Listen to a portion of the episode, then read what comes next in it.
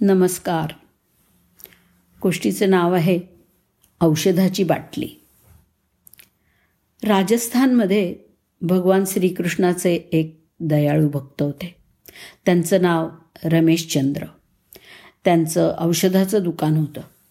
त्यांच्या दुकानामध्ये एका कोपऱ्यात भगवान श्रीकृष्णाचा एक छोटासा फोटो ठेवलेला होता. रोज सकाळी जेव्हा ते दुकान उघडत तेव्हा साफसफाई झाल्यावरती हात धुवून. रोज देवाचा तो फोटो ते अगदी स्वच्छ करत असत आणि श्रद्धापूर्वक धूप वगैरे दाखवत असत. त्यांना राकेश नावाचा एक मुलगा होता.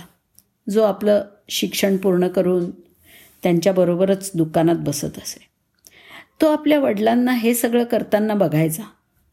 तो नव्या पिढीतला एक शिक्षित नवयुवक असल्यामुळे आपल्या वडिलांना समजवायचा की बाबा देव वगैरे काही नसतं हा सगळा मनाचा भ्रम आहे.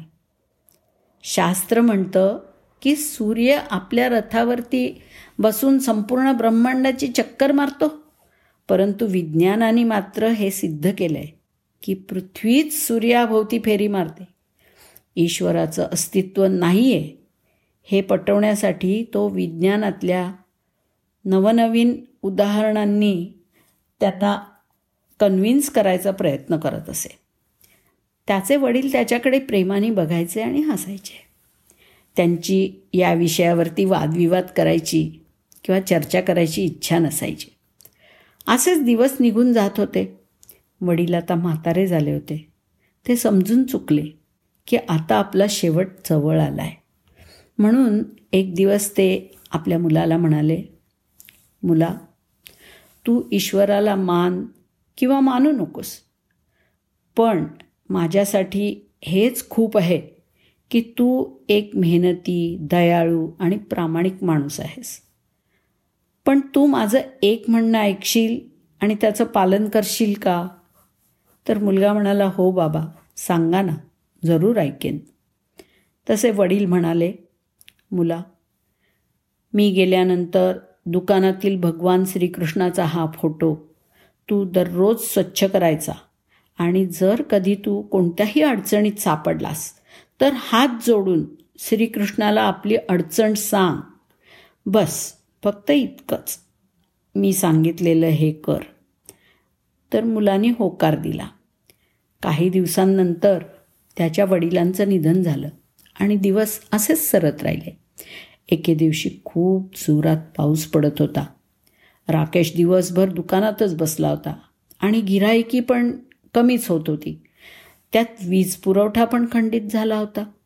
इतक्यात पावसात चिंब भिजलेला एक मुलगा पळत पळत आला आणि म्हणाला दादा हे औषध हवं आहे. माझी आई खूप आजारी आहे. डॉक्टरांनी सांगितलं आहे की जर याचे चार चमचे लवकरात लवकर आईला दिले गेले तरच आई वाचेल. तुमच्याकडे हे औषध आहे का? राकेशने चिठ्ठी बघितली आणि लगेच म्हणाला हो हो माझ्याकडे आहे हे औषध. तो मुलगा खूप खुश झाला आणि औषध घेऊन निघून गेला. पण हे काय? तो मुलगा निघून गेल्यानंतर थोड्या वेळाने जेव्हा राकेशची नजर काउंटरकडे गेली तेव्हा त्याला घामच फुटला. कारण थोड्या वेळापूर्वीच एका ग्राहकाने उंदीर मारण्याचं औषध परत केलं होतं. लाइट नसल्यामुळे असा विचार करून राकेशने ती बाटली काउंटरवरती ठेवली की लाइट आली की मग योग्य जागेवरती परत ठेवता येईल.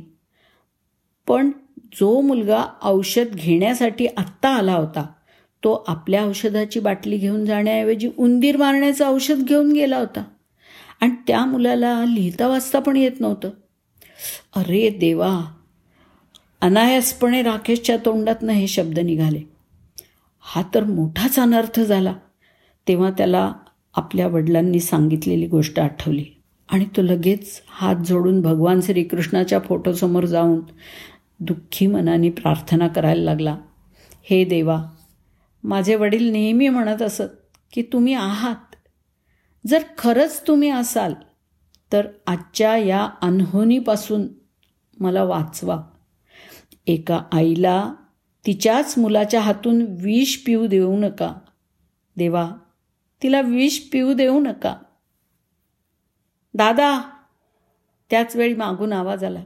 दादा चिखल असल्यामुळं मी घसरलो आणि औषधाची बाटली पण फुटून गेली. तुम्ही मला एखादी दुसरी बाटली द्याल का याची?